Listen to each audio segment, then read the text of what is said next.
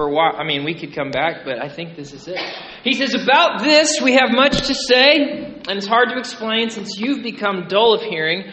For though by this time you ought to be teachers, you need someone to teach you again the basic principles of the oracles of God. You need milk, not solid food.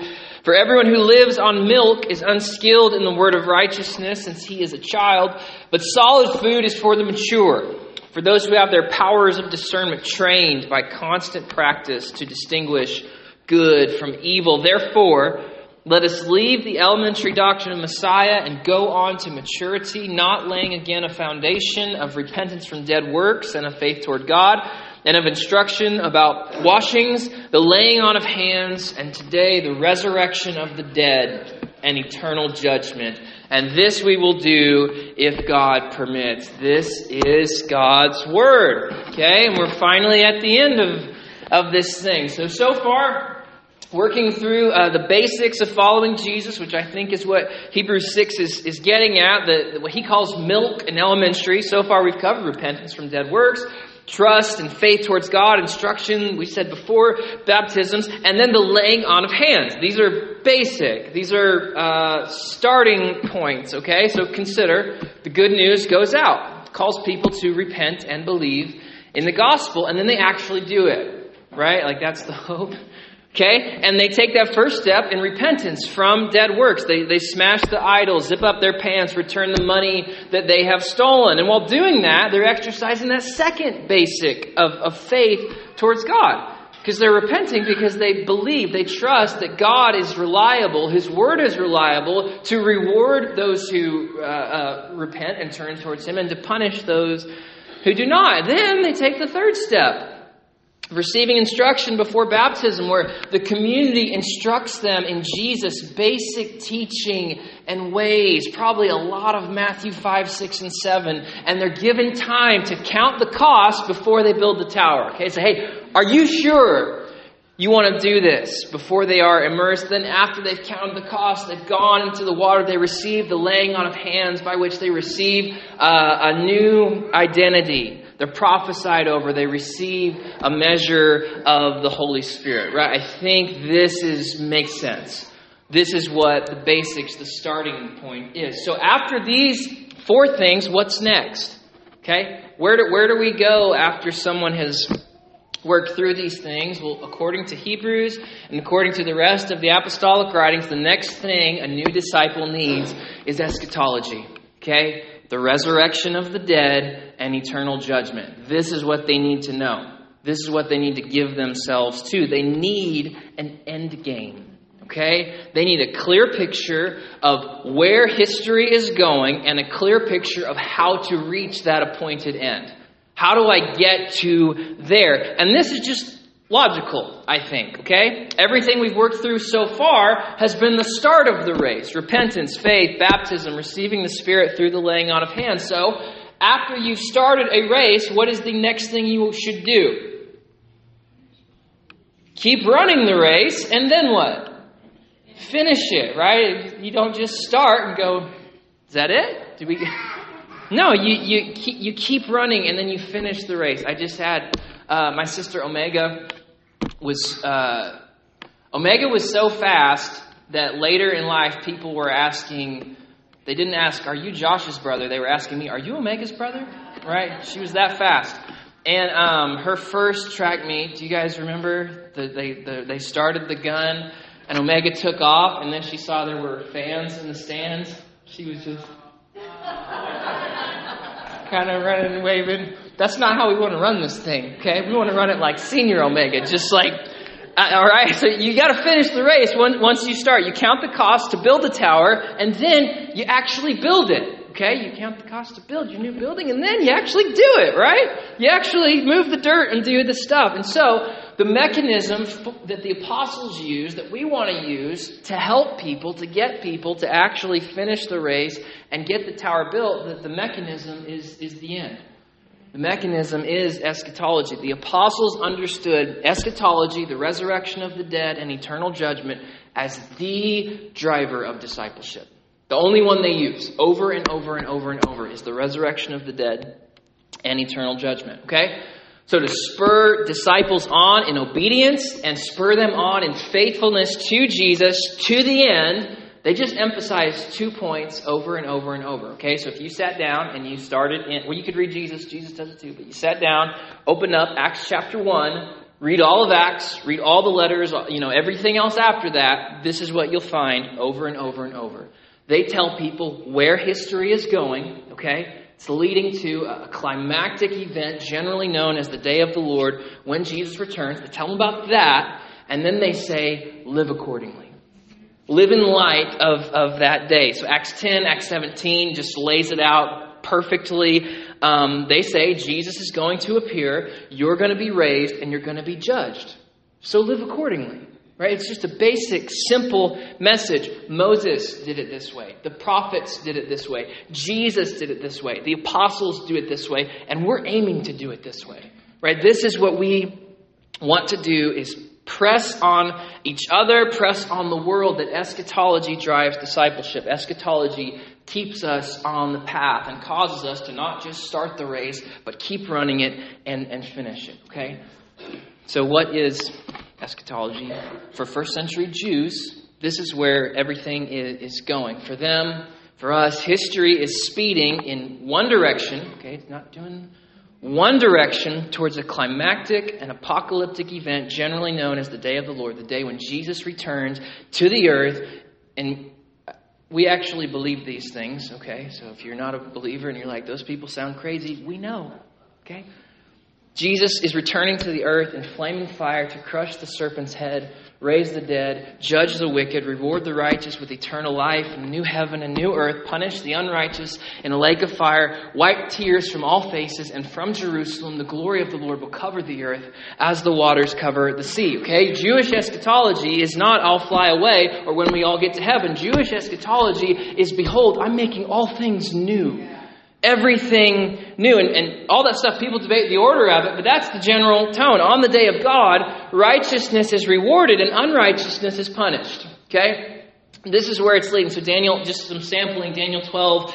Verse 2 There shall be a time of trouble that has never been uh, since there was a nation till that time. But at that time, your people, Israel, shall be delivered, everyone whose name was found written in the book. And many of those who sleep in the dust, okay, who are dead, uh, the dust of the earth shall awake to not be dead anymore. Okay, resurrection. Some to everlasting life in the age to come, and some to shame and everlasting contempt in a lake of fire. It's resurrection to life or to contempt. Romans 2, maybe you're more familiar with, he says, We know the judgment of God falls rightly on those who practice such things. Such things being the, the laundry list of Romans 1. Okay? The judgment of God falls on them. Do you suppose, O oh man, that you will escape the judgment of God? Or do you presume on the riches of His kindness and His forbearance, not knowing that God's kindness is meant to lead you to repentance? Okay, the, the patience of God isn't so you'll just like, hey, He's approving of this. The patience of God is so you have time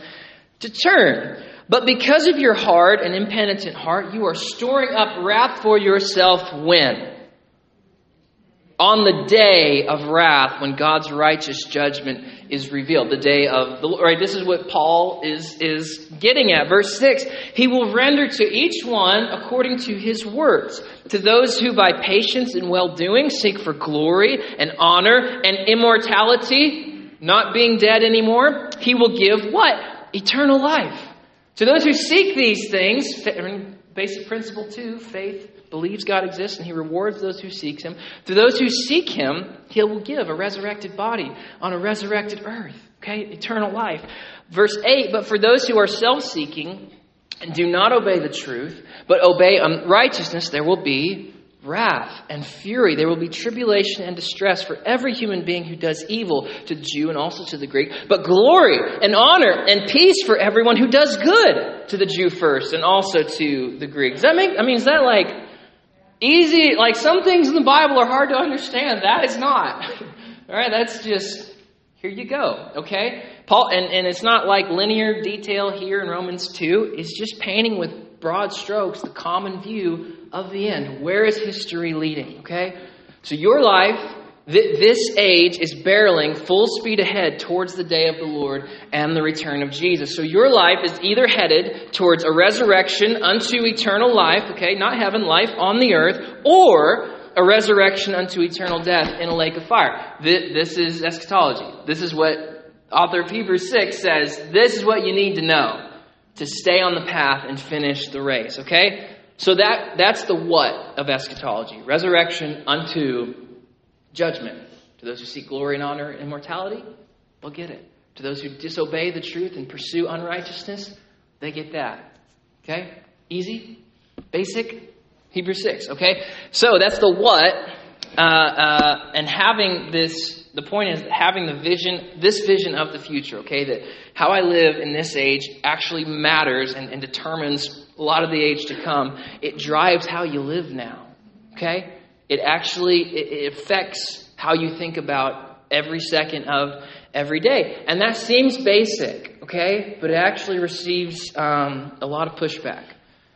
That if you emphasize the day of the Lord, if you, if you put so much uh, importance on the return of Jesus, the age to come, the resurrection, whatever, if you put too much emphasis on eschatology, people won't live in the present, okay? This is the argument. They'll just wait around for Jesus and they'll be so heavenly minded they're of no earthly earthly good, okay? Have people perverted the message of eschatology and done that? Sure. Absolutely. Okay? But just because someone perverts it, perverts it doesn't mean that we throw out the Bible, okay? It's, it's an unscriptural attitude. Emphasizing the end isn't meant to hinder discipleship and obedience now, it's meant to fuel it, okay? This is what's happening, okay? And so the first way that eschatology fuels discipleship is through curbing wickedness, okay? Energizing righteousness and provoking sobriety. Hebrews does this a lot. Hebrews 4:11 let, let us then make every effort to enter that rest, the age to come, so that no one will fall into the same pattern of disobedience. Hebrews 10 let us hold fast to the confession of our hope, the age to come, and the resurrection and life everlasting. Hold fast to that without wavering, for God is faithful, and let us consider how to stir up each other to love and good works, not neglecting to meet together as is the habit of some, but encouraging each other all the more. Why?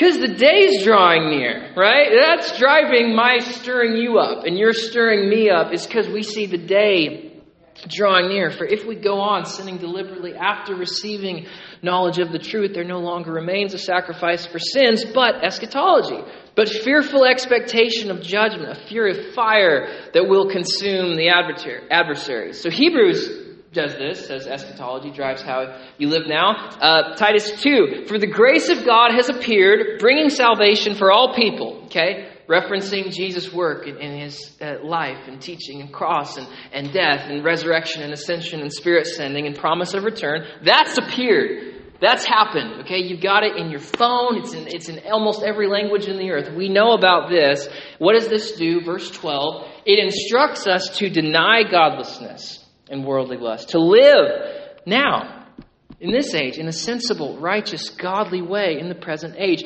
while we wait for what? The blessed hope, which is what? Something secret or something visible? The appearing of the glory of our great God and Savior Jesus Christ. He gave Himself for us to redeem us from lawlessness, to cleanse for Himself a people for His own possession who are what? Super lazy and just waiting on him to return? No, eager, the, the, return of Jesus, the blessed hope says, no, be eager to do good, good works, okay? Like looking forward to, to the blessed hope and looking backwards at Jesus' work doesn't make us spiritually lazy, doesn't cause us to drift from faith. The premise of Jesus returning in glory and fire curbs our wickedness right? It instructs us to deny godlessness and worldly lust because we don't want thrown into a lake of fire, right? Like, why should I not sin? Because Jesus is coming back to deal with sin, right? It's not hard, okay? And the premise of Jesus returning energizes righteousness and instructs us to live in a sensible, righteous, and godly way in the present age and makes us eager to do good works. Why? Because I want to get raised from the dead to live forever. Like, that's not hard to understand. It's really it's hard to live, right? I don't want to make I don't want to uh, it's so easy. No, it's very hard to live because we're stupid. Okay? Like we know what what this says. It's just it doesn't always connect in our brain and bodies and and, and all the stuff, but, but but we know, okay? The blessed hope that the day of the Lord, the return of Jesus, drives discipleship. It keeps us on the path, okay? So, long story short, focus on the end should cause us to love our spouses more. Not less, right? Because I'm waiting around for Jesus. No, it energizes good works. It, it should cause us to be more diligent employees, okay? Because I'm going to be judged for how I lived in the body in this age. So if I'm a lazy employee now, why would God put me over anything in the? You know what I mean? It, it drives how you live now. It should cause us to be more honest in our dealings. Not less. It should cause us to be good stewards of our money more. Right? Well, it's all going to burn up anyway. What's it matter? It's like, no. He's coming to judge. He's coming to make a judgment on how you have lived your life with little things and with big things. Because you've been faithful over little, I will put you over much. Therefore, rule over ten cities kind of stuff, okay? Eschatology makes us eager for good works, not indifferent. It's meant to drive godliness in our lives day in, day out, okay? But if you don't think about the end, if you have no vision for the end, you have no vision for the present either. Okay? For 1 Peter 3, same thing. The context of, sorry, I'm going so fast, I drank way too much water and I have to go to the bathroom. I didn't time it well. So, The context of 1 Peter is that due to Jesus being raised from the dead, okay, their hope in the restoration of all things is now a living hope. Does that make sense? Like you've, they've always had, from Genesis 3, they've always had a hope, right, of, of resurrection and restoration and all the stuff, but up until Jesus was raised from the dead, everyone who has died has just been dead. Okay?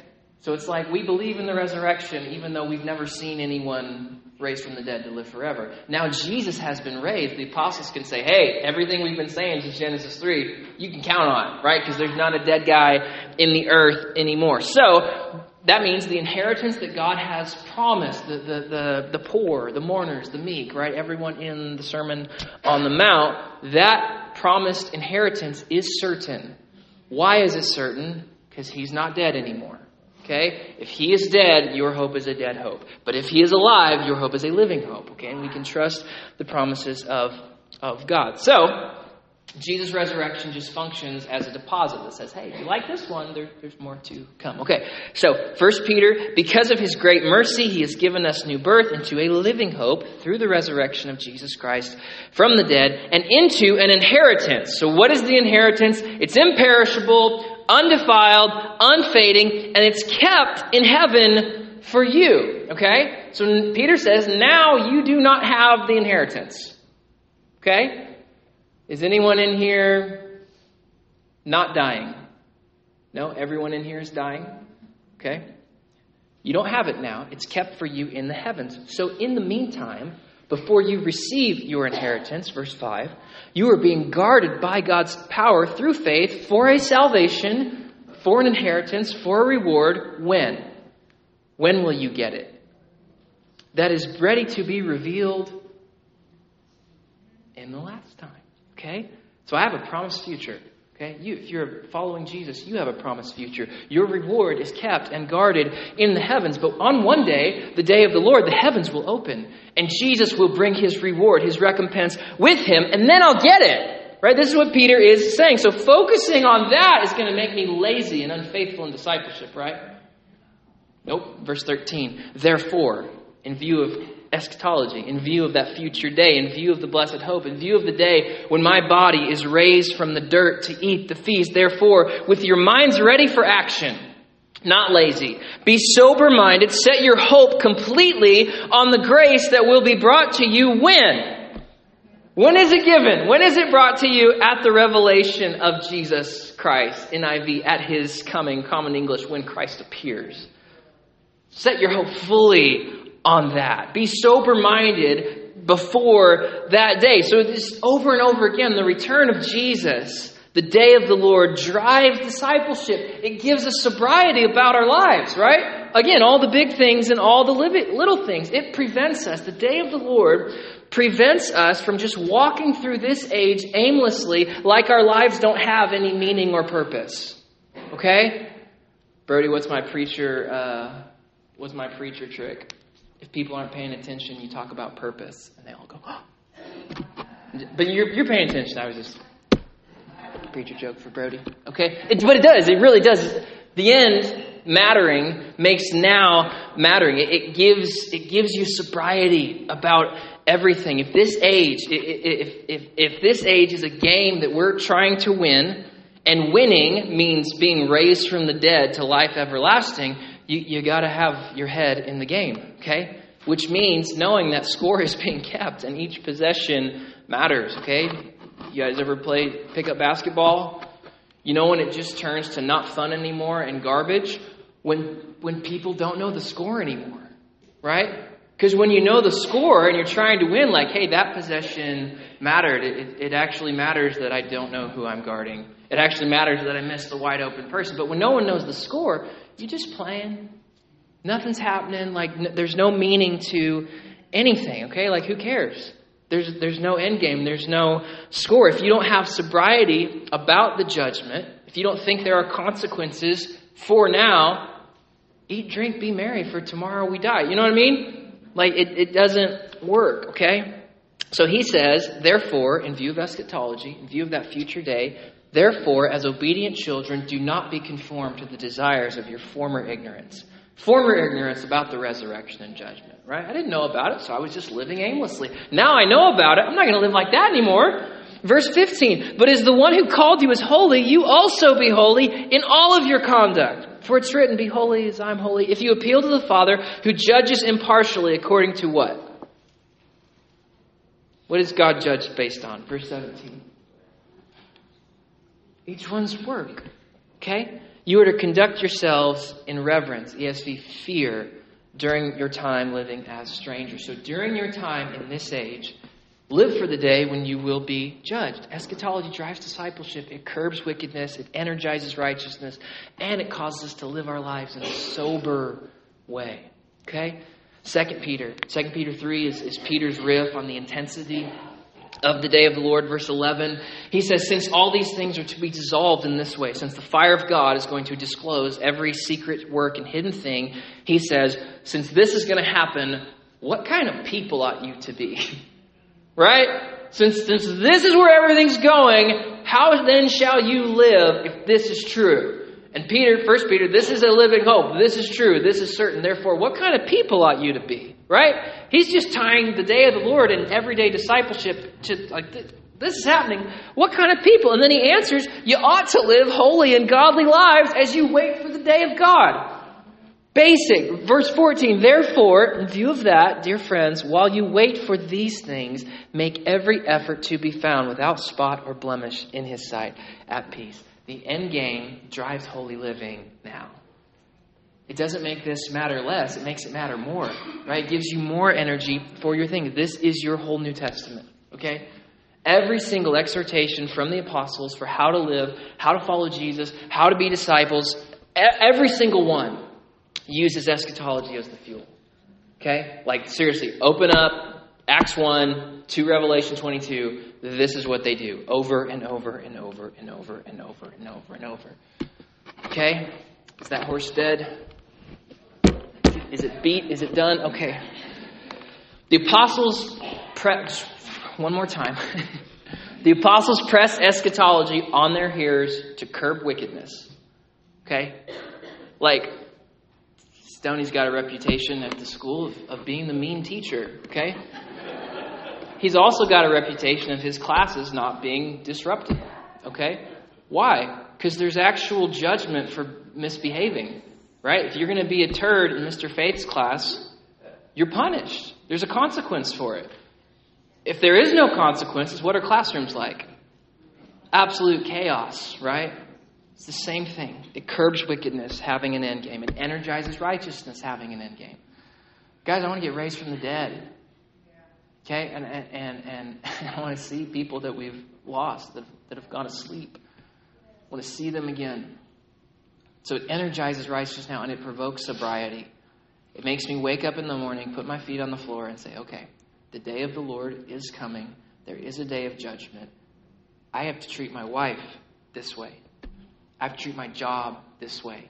Treat my family this way, my church this way, people who hate me this way, because this is real. It brings sobriety. Okay? The second, and always relevant, the reason eschatology is considered basic to following Jesus, why it's in this Hebrews 6 list, is because eschatology allows us, girds us up to endure suffering. Okay? Back to Hebrews 6, what should be part of that instruction before baptism? I think that suffering will come. We have a new disciple, wants to be baptized. What should we tell them? Hey, suffering will come. Trial will come. This life, this age, following Jesus is not easy. Before that day dawns, this age is an age of darkness. We need to tell people that as clearly as we can tell them so they're not surprised when it comes. And so, how do the apostles disciple people to endure suffering?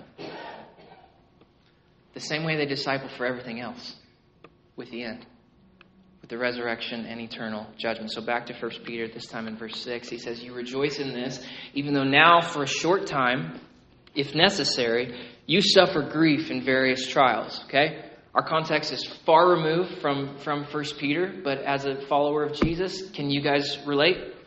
Suffered grief in various trials, so that the proven character of your faith, more valuable than gold, which, though perishable, is refined by fire. So he says, suffering faithfully now brings what later? He says it may result in praise, glory, and honor when? At the revelation of Jesus Christ. So, what is, what is Peter's strategy for shepherding the flock through suffering? Seminars on self care. Okay? Teaching them. They've already got everything that they need. They just need to have a little more faith, and then things will be better for them. Does he tell them that? No, not even close. The apostles have one message to those who suffer hold on. That, that, that's the message. Now you have trial, now you have suffering, but now is not always.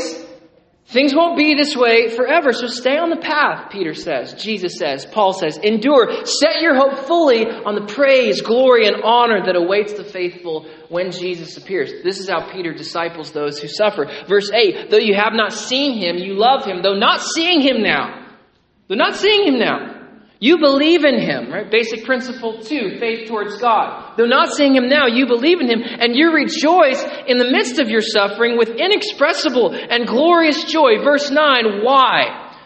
Why can suffering believers rejoice with joy inexpressible? Verse 9, because you are receiving the goal of your faith, the salvation of your souls, which is what? Resurrection unto eternal life. And that man wiping every tear from your eye.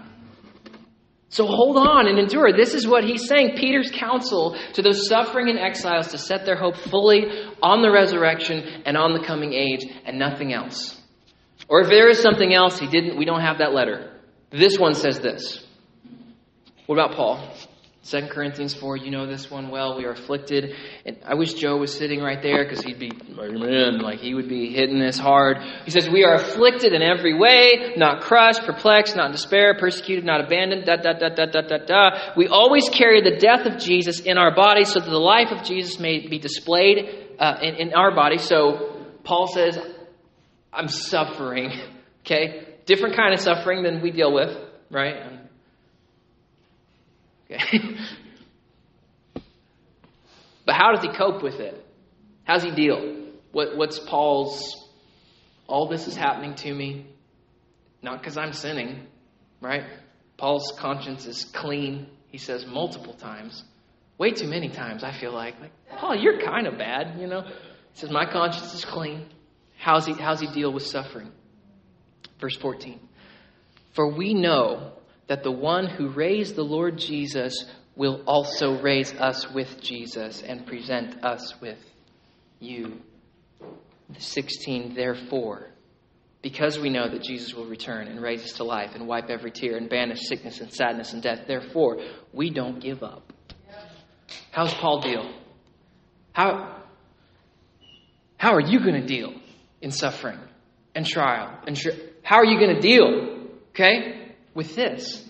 With eschatology, with the end. Verse, verse uh, 16, even though our outer person is being destroyed, our inner person is renewed day by day. Verse 17, for our momentary light affliction is producing for us an absolutely incomparable, eternal, I don't normally read CSB, but that says absolutely in there. I like that. An absolutely incomparable, eternal weight of glory. So we do not focus on what is seen.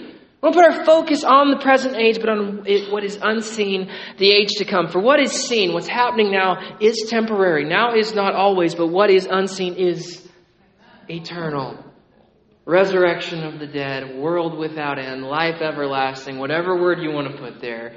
This is where it is going. Now is not always into chapter 5, for we know that if our earthly tent we live in is destroyed, we have a building from God, an eternal dwelling in the heavens, not made with hands. Indeed, we groan in this tent. In this age, in this body, we groan in this, and we desire to put on our, our heavenly dwelling, since when we are clothed, we will not be found naked. Indeed, we groan while we're in this tent, burdened as we are, because we do not want to be unclothed, but clothed, so that mortality, death, this age might be swallowed up by life. This is how you deal, guys. This is what curbs wickedness in you. This is what energizes righteousness in your life. This is what causes you to live this age like it matters. And this is how you endure suffering and how you endure trial. Okay? The apostles have no other mechanism to keep people on the path except eschatology. It's all they have. It's all we should have. We press each other, we encourage each other. On a bad day, we say, hey, look, the resurrection of the dead will come. He will come. He will wipe every tear from our eye. He will make all things new. This is true. It's a living hope. There's not a dead body in the ground over in, in, in Israel anymore. Okay? So hold on. And this is how we push each other when we see each other going off the path. Like, hey, man, he's going to come in flaming fire and judge ungodliness. Get back on the path. This is how we do it. This is how we relate to each other. This is how we live. And it doesn't cause us to live lazily. Okay, it doesn't it doesn't cause us to uh, re- retract from engaging in the world. It causes us to do it more. Okay. Robert, would you come help us, please? So this is what we need to go on to maturity, which is the goal of Hebrews six, right? Not to just to stay in these things, but to, to grow. Okay. So if you're here today and you are not doing these basics, you're not repenting, you're not believing, you haven't been baptized and, and, and entered into the family of God, hands haven't been laid on you to receive a new identity and, and, and receive the Spirit of God, and you don't have a vision for the end. Your life is, is just aimless. You're just waking up, doing the next day, doing the next day, eat, drink, be merry, tomorrow we die. If that's you today, we would plead with you to repent of your sins and believe in this gospel. Turn from wickedness, trust in the work of Jesus for eternal life. Trust in the work of Jesus so that on that day, when he returns, you are raised from the dead to live forever in life and joy and peace. Okay? If you have questions about that or, or anything else that was said today, um, and you're sitting next to a member of Christian Life Church, ask them, say, hey, what is that about? They can tell you, okay? If you don't want to talk to them, you can talk to me, any of our other elders at the front here. Uh, but don't leave today not trusting in Jesus.